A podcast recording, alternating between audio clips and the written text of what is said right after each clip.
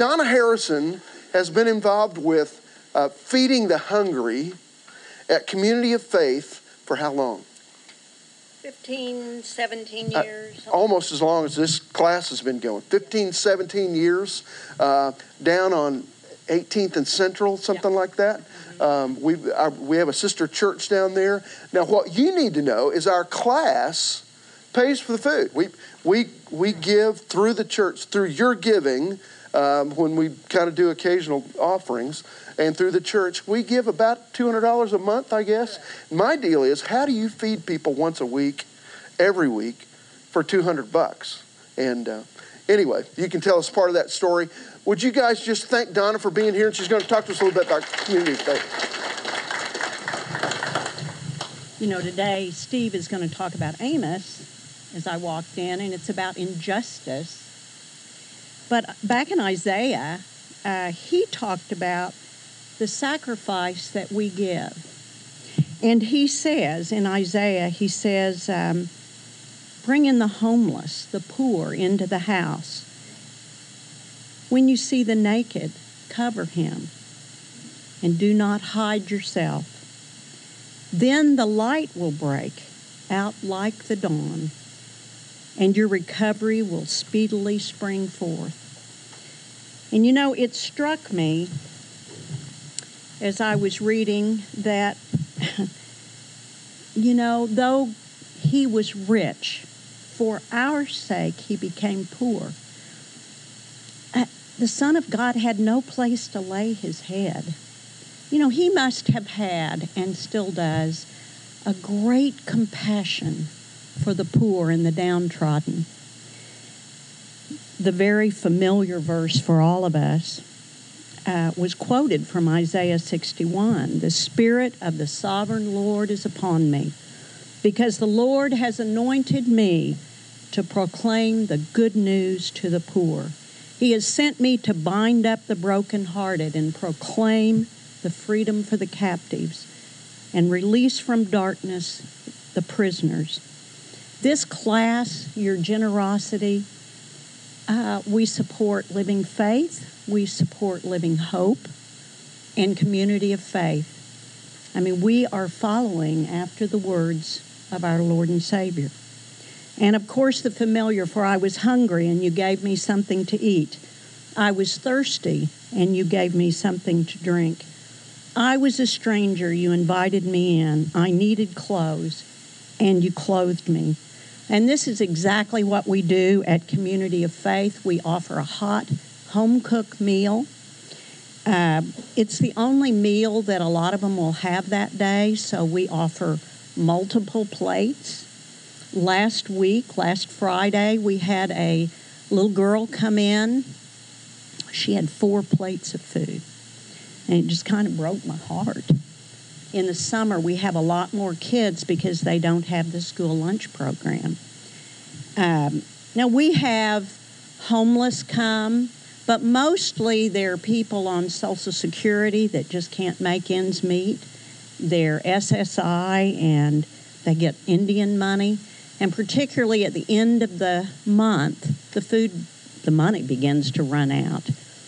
And we have a food pantry that we will give whatever they've got left, uh, you know, canned goods and, and leftover things like that. And we also have a clothing closet. We're trying to clothe the naked. Um, so, but mainly, uh, we attempt to make each person feel valued. We want to be Jesus with clothes on. We want to give them respect. We don't have a food line. We serve each meal individually to these people. And we offer them a handshake, a hug, a loving word, and we give them prayer. But the other thing we do is we, we proclaim the good news through a short message. And we open each of our programs with singing Jesus Loves Me. Now, these are the unloved and they feel unlovable. And that song You know, most of them, a lot of them did learn it. Jesus loves me, this I know, but they've forgotten because they are the downtrodden. And they need to be reminded of that. So, um, also, each Christmas, we have a little program for them, and we try to give them a little bag of goodies, which includes hats and gloves and shampoo and things like that. Um, because we do offer Jesus to them, and we're, I think we're the only church that any of them go to. Um, and they look upon us as their church family. This last year, I called Steve kind of in a panic, going, How do I give a funeral? Because I was asked to do that. So, you know, that's kind of, I, I have. I mean, if you hear the sound of stretching, it's me. Yeah. So, we, how do we feed? Well, we do you know, we, we struggle with it, but we also, Chartel Church of God helps out some, and we have private donations that come in. So we can make the food stretch, and but how can you help in that regard? Well, if you're cleaning out your pantry, we would take those donations as long as they're not too old. Um, we can use particularly men's clothing. Most of the people that come are men, and we don't get a lot of men's clothes. We need used socks and blue jeans and old t shirts. Um, you know, the people don't do dry cleaning, so, and they don't have any place to wear a suit or nice clothes. So, uh, uh also in the wintertime, we need coats and blankets. If you have any that you're not using, we would just love to take those. And Christmas, if any of you want to participate or buy gloves or have any old ones, we would just be blessed to have that. Donna, how can we volunteer? Can we help you? Sure.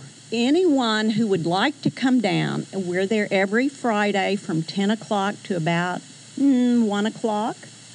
You're, you can come any Friday. You can sign up for one Friday a month. Um, also, you could bake. If any of you like to bake cakes um, or cookies, but of course they don't have teeth, a lot of them, so no nuts or anything that's hard to chew. They can't eat apples, th- and, you know, things you don't think about. We're fixing food, about how many would you want? If We usually do the the last two weeks of every month.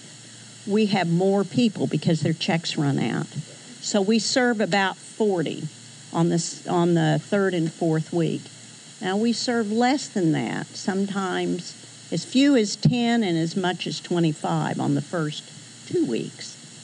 So, you know, one cake for the first two weeks, two cakes for the second. Yeah, 1815 South Central. Right on the corner, on the, I'm trying to think, it's on the north. West, corner. northwest corner. Central, as you go north, turns into Lincoln. So if you came down Lincoln and you run into a dead end there, kind of near, um, what's the? So by the boathouse. Yeah, like you're going to the boathouse. The It's just south of the boathouse. yeah, yeah. So that'll be Lincoln or Byers right there, and it turns into Central. I, I think. Yeah. I just think it's wonderful to think that we're doing some work out of this class uh, with an inner city church. But I'm going to tell you, it wouldn't happen without, without Donna Harrison.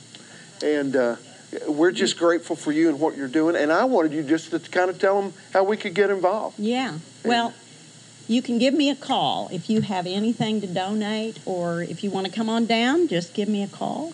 So, food or clothes, we just get that to you somehow, or we can bring it down to Community of Faith on Fridays when you're there. You could do that. Because there's not people there typically during the day. And Stan and I are usually here for Sunday school. Yep. Yep. My phone number is seven. Oh, it's Donna K. Harrison. K is just the initial K at yahoo.com. Easy enough. And it is, my home number is 773 0292. It is Community of, Community of Faith, Faith. Church. Yeah. Church. hmm There's a little church that meets there. Yeah. That's, that's a sister church to us. Okay. Any, any other questions? I just thank you all so much for the donations throughout the year, and um, we really appreciate it. We could not do it without this class, so thank you very much. And this class couldn't get it done without you. Bless you. Love you. This lady's been special to me for a long time. Sorry, when I think about her work. And I think about Sister Billy and how you're carrying on in her absence, you know? And she's cheering you on from heaven, you know? Oh, I got to get it back together. Go ahead. One I didn't say, if any of you want to be stretched a little and give a message, There you go. love to have that. Yeah. You want to come down and give a little devotion? Donna, call me and tell me when uh, when Bill Parkinson's coming down to speak because I want to be there. And uh, yeah, all right. I'm just picking on him because he's my buddy. All right, now let's. This so connects the dots, Donna, with what we've been doing in Amos. Where the last week, I've really enjoyed this little study in Amos, and we're in uh, chapter eight this week. By the way, if you want to read ahead, we will have Sunday school next week. I know it's a holiday weekend, but we'll be in Micah chapter 2. We're going to be a few weeks in Micah, so it's kind of near the same area. If you turn right, it's just a couple books over. So, um, uh, and we're going to talk. It's interesting that um, Donna kind of referenced so many of these things. Uh, the, what I kind of began, if you if you finally found an outline, you know, exploitation of other groups of people doesn't know any historical boundaries. Uh, if we think it's over in our day, we're wrong. Uh, I read a story this week. Uh, there was an unemployed man who um, uh, finally finds a job. David, I think about some of our guys and how we're trying to trying to help him find jobs here and there. This guy was finally able to find a job, but he didn't have transportation, so he goes to one of these uh, buy here, pay here car lots, and. Um, um, uh, he signs the papers for a little car so he can get to work. Uh, his work is predicated on he's got to have a car to get there. And um, not mentioned verbally when he signs the contract is the fact that the payments were to be made semi monthly, not monthly. They just didn't bother to tell him that. He gets home, starts reading the fine print, and he realizes if I'm going to provide the basic necessities of my family, I can't afford two car payments a week. So he had to return the car. He lost his job, and he forfeited his down payment. Those kind of things happen every day. They didn't just happen in 760 something BC. They happen in places like Midwest City, where I came from, and uh, all over, don't they?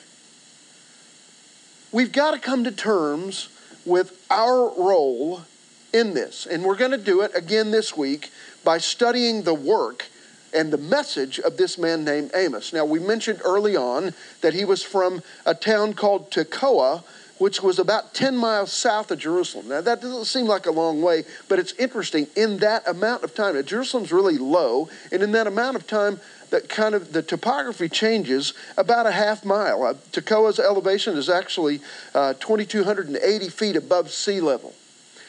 So it's interesting here that as we started with him, we mentioned that he was a shepherd, but as so, he kind of actually took care of a special kind of sheep, a smaller animal that produced a very desired and excellent wool. In fact, there's evidence that this kind of wool was desired by royalty in the time.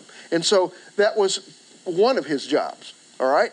We also mentioned that um, he did another job. Let me explain that a little bit. The dry season every summer caused Amos to have to take his sheep west over nearer the Mediterranean Sea. He did that every year in order to have pasture for his flocks in those lower regions. He comes down from this upper area several miles away. Well, this kind of relates to his other job, or at least one of his other jobs. You remember we said early on his second occupation involved sycamore trees, or in particular, sycamore trees that bore figs. Uh, you can read about that in Amos 7. We've looked at it in other places. These trees only grow in lower elevations in that area. And so you could argue, if you've known anybody like this, you could argue that Amos was a seasonal worker. We said early, he's not a preacher. He's a prophet, but he's not a priest.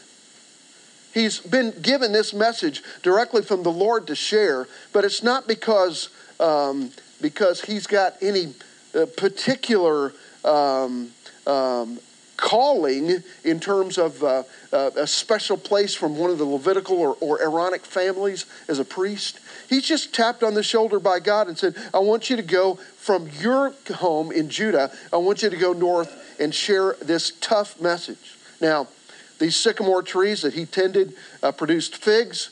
Uh, these figs grow only in those lower areas. It could be that uh, uh as he tended the figs, he may have worked to cut them to, to pierce or pinch the end of the figs, which hastened ripening, added to the sweet, sweetness. It allowed, it, it allowed any uh, kind of insects to escape, those kinds of things. And uh, they only grew in that area in the western foothills of Judah. So uh, here's a guy who was a he had at least two jobs, and now he's a now he's a prophet as well. Well, Amos gives three visions. We've been talking about them. And um, it's interesting the three visions that occur in Amos. First one was of an invasion of locusts. And, uh, and he begins to, uh, you can read about that in, um, uh, actually, most of this comes in, in chapter 7, 8, and 9 that we're going to be kind of in the middle of today. And he, he predicts, uh, he gets this vision of invasion of locusts. And what does he do? He goes to his knees and begs God to not do that. And God relents. I find that intriguing. He then has a vision of uh, a ravaging fire. And again, Amos hits his knees and says, God, don't destroy your people by fire. And God relents. The third vision, and this is the one you may have heard most about in Amos, we won't really talk much about it, but it is of a plumb line. Have you heard about the plumb line? They talk about it actually in the book of Acts um, um, I'm sorry, in the book of James, um, Amos, uh, he kind of refers to this plumb line. Well, the plumb line uh, is kind of God's vision to Amos to say, you know what, I've measured and justice will be served. And this time Amos was kind of convinced that justice need to be served. Now, he in the in the reaction to that goes to the king um, um, he, um, uh, he tells this story, and the priest of the day in the north, Amaziah, the priest of Bethel, tells him to shut up and go home back to Judah. And uh, Amos protested that he was not a prophet in any professional way. Um, and then he prophesies about, about Amaziah himself. He says, You know, you're going to die in a foreign land. Your children are going to die by the sword and your wife will become a prostitute. Now, I just find that interesting. He didn't just make that up, but but uh, it's like, okay, I'll go south one of these days. But in the meantime, you need to know what's getting ready to happen to you. And uh, you know, it's kind of like, uh, um, "May your wife be blessed with runners in her hose." You know that old song.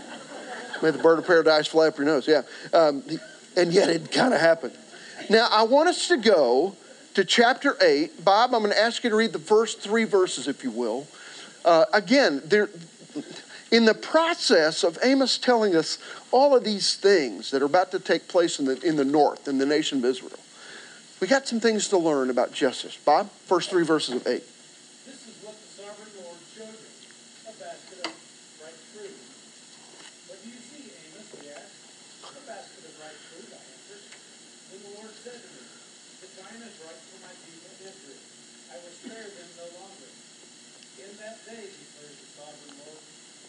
Temple will turn to waves. Many, many bodies flung everywhere. Okay. Not real pleasant words, are they? But God begins it with another illustration. All right. You remember now, He's the sovereign Lord. He, and Amos acknowledges that as he talks here. And the sovereign Lord has talked to him about this plague of locusts. He's talked to him about the fire. He's talked to him about the plumb line. Now he's, he hands him or shows him a basket of fruit. And, uh, and it becomes clear here, as, we, as we'll see as we study this, that the meaning here is not about the basket, it's about the fruit. Okay?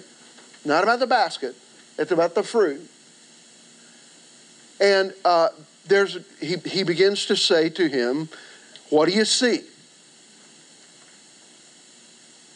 And Amos says, A basket of ripe fruit. Do you think at some point Amos said, Hello, God, I'm a fig picker? Okay. Do you think he said, I get it, I, I know what fruit are? Anyway, he says, I see a basket of, of, of ripe fruit. Now, there is a interesting word used here, and it's actually a play on words. Uh, what God is going to say uh, to Amos and then kind of through Amos using the word ripe. That's what goes in the next blank. Okay? Um, my kids left Friday after being with us on and off for about three weeks. Occasionally, you know, we have a one year old. Occasionally, they put a diaper in the kitchen trash and leave it there way too long. And I had another connotation for the word ripe. now, Jopi, you're looking really angrily at me. You know exactly what I'm talking about. Okay, there, there are two there are two meanings to the word ripe, aren't there? Wow, that's really ripe, okay? I, I, begin to think about this double connotation. What does it mean here that the fruit is ripe? Now, what, what I believe God is trying to say here, as Amos says, Well, I see a basket of ripe fruit. The purpose of that question is to focus Amos's attention and the people's attention uh, this is not a parable that's got to be explained. It's a direct question, and Amos gives the obvious answer as he goes on. And God is saying, I think, here, as he deals with it, the time is ripe.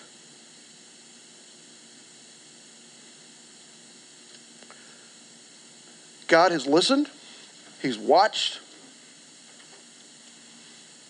He's observed the practices of those that are supposed to be God's people. And he is just.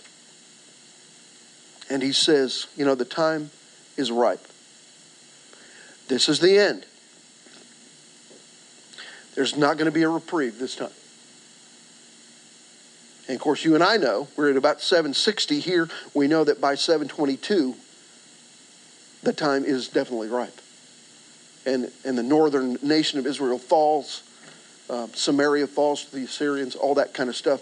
Amos only knows that prediction. You know, God is really so good. He warns and he waits and he withholds judgment time and time again. But if we're set on rebellion, the consequences are kind of inevitable. Um, and, and, and I think it's interesting for me because I'll watch the news like you do. I'll read the paper like you do. And I want to cry out, uh, and I often do, Lord, I'm asking you for justice. And there are times when the Lord turns it right back on me and says, Do you really want justice? Maybe it is, folks, that I need to more regularly beg Him for mercy because of my own life. But justice will be served here. There won't be a reprieve. Uh, this is going to be the end. And so uh, Amos was elected to kind of share that bad news. And, and the imagery that he uses here in verse 3 is you remember last week when we talked about this, they were singing You know, they were really singing, okay, let be with you. I don't know many of these, but they were singing beer drinking songs, okay? They were singing, yo ho, yo ho, a pirate's life for me. I mean, you've been, to, you've been, to, okay? You've been to Disney, okay? That's the only one I can think of, all right? Ellie, you only know Coca Cola drinking songs, I know, but ask Ellie about the Coca Cola days. All right, and he's saying, you know those songs you were singing? Those songs of revelry and you remember last week we talked about they, they, they had learned to lay down and eat and drink. And they're fat and sassy and happy and celebrating. Meanwhile, meanwhile, Donna, there are people that don't have anything to eat. And God says, Your songs of laughter, your songs of revelry are going to turn into songs of lament. You can put the word joy in that brief line there. Your song of joy will become lamentations. That's kind of what he's predicting. Now let's go on. Uh, Bob, can I come back to you and let you read 4, 5, and 6? Hear this, you who trample the needy, and do away with the poor of the land, saying, When will the new moon be over, that we may sell grain, and the Sabbath be ended, that we may market wheat? Skimping the measure, boasting the price, losing the price, and cheating with dishonest scale, buying the poor with silver, and the needy for a pair of sandals, selling even the sweeping with the wheat. Okay. So what's the result? That, by the way, that word is not resort. That word should be result. You know, spell checkers don't don't fix stupidity sometimes, and it's all on me, right? What's the result of this exploitation? Literally, here, the imagery beginning in verse 4 is that the, the result of the needy being exploited in Israel is that the poor of the land are literally perishing. They're dying. The poor of the land are perishing. And instead of their hearts going out to them, they're continuing to sing Coca Cola drinking songs, okay? And so he's trying to get their attention here that the fruit is ripe. The fruit of your, um, of, of, your um, uh, rebellion is ripe here. A sobering outcome. Now, one of the things we got to ask ourselves, I ask you a question to kind of hang over. Uh, I, I, hope you ask yourself in prayer this, this week, uh, or, or really pray this to God. If you remember, if you were here last week, do you remember the little question that comes from a song? Lord, break my heart for what breaks yours. Uh, my question is, what do you think breaks God's heart today? In terms of those who are underserved or unserved or untaken care of. I think what Donna talked to us about uh, from down in, in the south part of downtown Oklahoma City is one of those things that God just laments. He, he just, it breaks his heart. And so we're involved.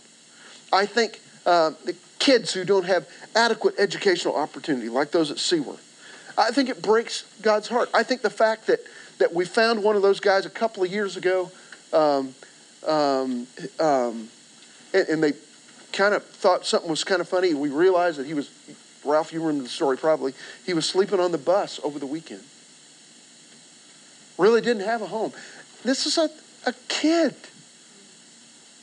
That breaks my heart. That should break our heart.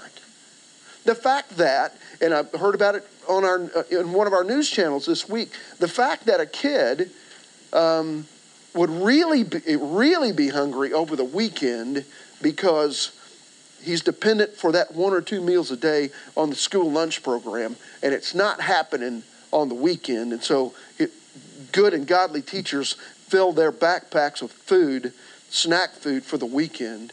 But what happens during the summer? Okay, guys, I'm not talking about Uganda. I'm concerned about that too. I'm talking about Oklahoma City. Places within a short drive of where you and I live. Okay, so the idea here is I think I've got to ask myself constantly who are the most vulnerable in our city and in our society? Okay, I'm going to say something more political than I probably should say, but I don't think it's a politics issue, frankly. My wife makes it a politics issue. She thinks, okay, I'm going to vote for the guy who gets the right answer to this. And she's probably right. Uh, is she in here? Oh, she isn't here. Okay, sorry. if we talk about the most underserved in our culture, if we talk about the mo- those who are the most vulnerable to injustice, how about the unborn in our society? I thought I'd eventually get you going my way. Yeah, I me too. Is there anybody more vulnerable than those who have not yet been born? And I'm going to be honest with you guys. The millions that are murdered every year, it's much easier to just kind of put that out of sight, out of mind. Help us. Lord, help us. There is a direct correlation, I believe, between what we believe about human life and the direction of our society. I, uh, read the Old Testament. When they began to get idolatrous, they also ceased to really care about the lives of others around them. That's what Amos is talking about here, including the most vulnerable.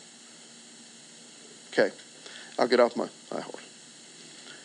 But not for long. I'll be back to it. Now, uh, look at verse 5. I think verse 5 is kind of really interesting.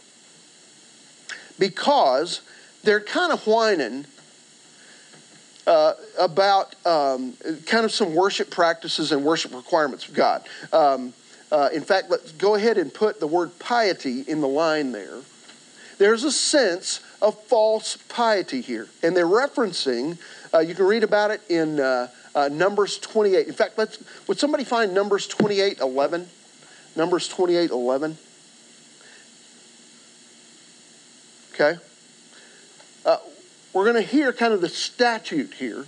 Here's what you got to do on the first of every month. You're going to celebrate and give sacrifices, uh, not to the moon, but because uh, there is there's regular um, lunar effect. Okay, uh, somebody got it? Numbers 28 11. Thank you. On the first of every month, present to the Lord a burnt offering of two young bulls, one ram, and seven male lambs a year old, all without defect. Is that what you want? Yes, ma'am. Okay, so you caught it as Estella read it. On the first of every new moon, they're to do what? Sacrifice. That's worship. In celebration of kind of God's faithfulness. Uh, there's a statute right here in Numbers. It's, it's talked about in other places. Now, the other one that they're going to complain about is the Sabbath. All right, and I put the reference, certainly the first reference to that is Exodus 20, verse 8, where remember the Sabbath day to keep it holy. Now, what if you'll catch it, I'm going to read verse 5 to you again from the New American Standard here. I want you to catch what they're complaining about. Now, these are the people that are fat and sassy, you know, eating while they're laying down. When will the new moon be over so that we may sell grain? Catch that? What they're saying is, you know what? We got to take a day off and offer sacrifices, and we can't open the shop. All right? That kind of, that's kind of what they're dealing with here. Let, let's go on. Let's, um, and the Sabbath, that we may open the wheat market to make the bushels, and then they go on to another practice, okay? Okay, so the first thing they're complaining about is why can't we work seven days a week, 31 days a month? Right? Then they say, to make the bushel smaller and the shekel bigger, and to cheat with dishonest scales. It's talking about dishonest business practice. Here, Bob. Uh, you know, you hear it. Dishonest scales, um, not given. Um, you know, I think about it in, in some of our lives. I think about it in. Am I given an honest day's work for a day's pay? You know, uh, it, it kind of goes both ways, doesn't it? But the idea here is they're, they're, they're approaching it with a, this false sense of kind of nasty sense of piety. Well, I'm going to give my sacrifices, but I don't have to like it. In fact, I wish I could work seven days a week instead of six. But I'm kind of really sorry, uh, sick of not being able to open on Saturday, and I've got to go to the synagogue, or in this case, to the temple, or celebrate. Okay? That's kind of the idea. Um, there's a sense of false piety. Now, what I want to be sure is when I raise my hand and my voice in worship, that that's the real me doing that. I want to be sure when I write the check that it's the real me doing that. And I'm not doing it for some other outward reason. That there's no sense of false piety here. And so, as he goes on through all these different shady practices here in verse 6, uh, these practices seem to be universal and they're constant. Over and over and over again. Talks about the winnowing process and, and how they uh, um, include, in the measure of wheat, they also include the chaff from the very beginning. You know, it's kind of the husks that are left over. From the very beginning, they would throw that stuff in the air so the chaff would be blown away and they would just sell the wheat or whatever the grain was. And yet, somebody gets home, they open their sack, and there's not two scoops of raisins in my package of Kellogg's Raisin Bran. There's a bunch of sticks and stems. That's the picture here. It's un, unethical, shady. Now, I want to go with you, go with me if you will, to verse 9 and 10. Let's read it. This is kind of the end of it. And it'll come about in that day, declares the Lord, that I will make the sun go down at noon, I'll make the earth dark in broad daylight. Now, the Lord has uh, talked here about the land trembling. Uh, if you look earlier, uh, he's going to talk about the land trembling, and now he's going to talk about the the uh, look look at eight eight. Um, uh, because of this, will not the land quake, and everyone who dwells in it mourn? Okay, so the idea is that the land is going to shake, but it's also going to be dark, and we've already talked about what darkness did to them. Now he promises here, he's talking about the land quaking, and now he's promising the judgment of darkness. Darkness. Go with me as practice. Two books to the right, two or three books to the right, two short books to the right, so like three pages, to the book of Micah. And we're going to go to chapter 3. We'll be in chapter 2 next week. Therefore, it'll be night for you without vision, and darkness for you without divination. The sun will go down on the prophets, and the day will become dark over them. Now, it's interesting. In on June 15th in the year 763, so that's a, that's right about this time. So it's two or three years before Amos's message. They had a, a, a phenomenon that took place that in history is called the Assyrian eclipse, and it scared them to death. Okay, in that region there was a full uh, solar eclipse, and you know people were scared to death. What Amos is referring to, they're going to think of that because they lived through it. But God's, but He's saying, this is not a solar eclipse. God's going to do this. Okay? Now, look at some other examples here of, of kind of their reversal of fortune. Okay? Um, um, he is going to talk about the imagery of, um, of feasting. Okay? Um, let me let me read. Uh, verse 10 I'll turn your festivals into mourning. So he's going to talk about the imagery of feasting. Put that first line. He's going to talk about music. Um, your songs, I'll turn your festivals into mourning, and your songs into lamentation. Remember when uh, I remember when Heather was a freshman at Anderson University, and she and her roommate, who she'd been friends with since she was like five, had um, had become roommates at Anderson University, and uh, they sat in their bed. They laid in their beds one night, and they were they were criticized. They were kind of complaining about something that was going on, and they were singing to each other, and they got too loud, and their RA came down and told them to shut it down, but they were singing the blues. They were making up songs of the blues to sing to each other back and forth and back and forth. Can you imagine a 19 year old singing the blues? That's what was happening. He's saying, I'm going to take your songs of joy and turn them into the blues. All right? And third, then, um, uh, we've kind of seen it here before your dress. Listen to what he says baldness on every head. By the way, I've tried to be good, but you know. I will bring sackcloth on every loin and baldness on every head, and I'll make it a time of mourning for an only son. At the end of it will be like a bitter day. So the idea is in their feasting, in their music, even in their dress, it's going to be a different day. And he's kind of predicting that. Now, it's interesting here because I want to turn Amos's message um, into the positive one that turns out to be in some ways.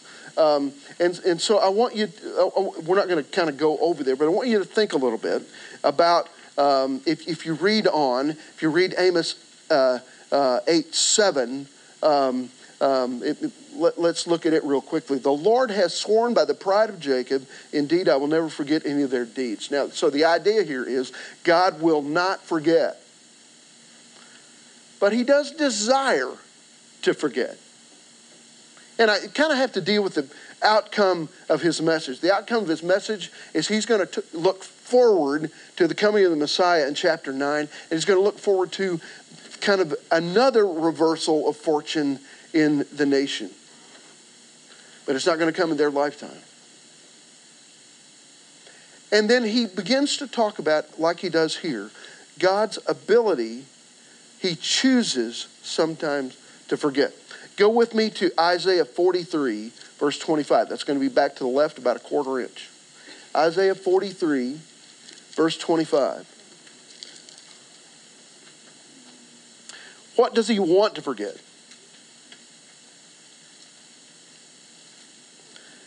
I, even I, am the one who wipes out your transgressions. Why? For my own sake, he says, and I'll not remember your sins. What does he want to forget? He's saying to them, I'm not going to forget this. But if you just come to me, God says, I will get this holy amnesia. Now, go back left a little more to Psalm 103. One of my favorite verses in the book of Psalms. And I'll have somebody read verse 12 in a minute. Isn't it interesting that even as he, he says, This is coming, it's not going to relent, in the heart of God, there is always the desire to forgive. Please listen to me there. Because that didn't come from me, that came from the Holy Spirit. In the heart of God, there's always the desire to forgive. Even if sometimes I'm unwilling to forgive. Think about it. Somebody in your life, somebody in your world, somebody really close to you has hurt you. And it's like, okay, I might, I might forgive, but I ain't forgetting. Isn't that interesting?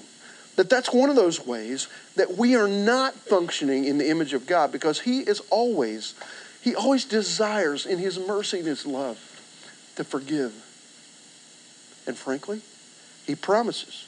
Not because He's old and feeble, because He chooses to forget your offense. That's what Isaiah said. Somebody got Psalm 103 12?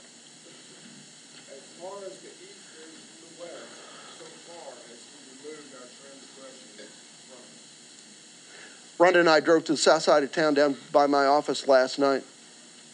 And what I realized is that in Oklahoma City, you can start in South Oklahoma City, drive north, and end up north. Okay? You could start at the South Pole and end up at the North Pole if you go north far enough. Am I right? Am I, am I missing this? Fred, you're smarter than me. Am I, am I catching this? Have I got it? How far can you go east? Forever. How far can you go west? Forever. You just keep going west. Do you notice the imagery? God doesn't say, I will remove your transgressions from me as far as the north is from the south. He chose his words well as he gave them to David to write. He has forgiven you. I think sometimes we get a little hung up on what happened yesterday. I think we sometimes get a little hung up on what happened 25 years ago. And I, and I still, I, I was with a 93 year old man a month or so ago, and he's still grieving a sin from his youth. And he was forgiven of that long time ago. And when he goes back to God, God's going to say, you know what? I took, I threw that away 70 years ago. Because he removes your sin from you as far as the east is from the west. He says in another place, to be remembered no more. Aren't you grateful as I am that in the glorious mercy of God there is forgiveness? All I got to do is claim it, ask for it, and turn from it. Okay, we'll be in Micah chapter 2 next week, and I may shoot a bottle rocket in Sunday school. We'll just see. All right.